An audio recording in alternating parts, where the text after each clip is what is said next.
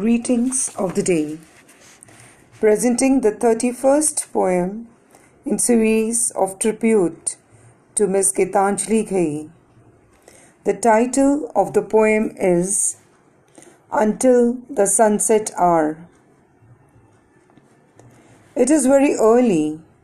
The sky is still grey with shadows of the night, and yet I feel as if everything is bathed in sunshine.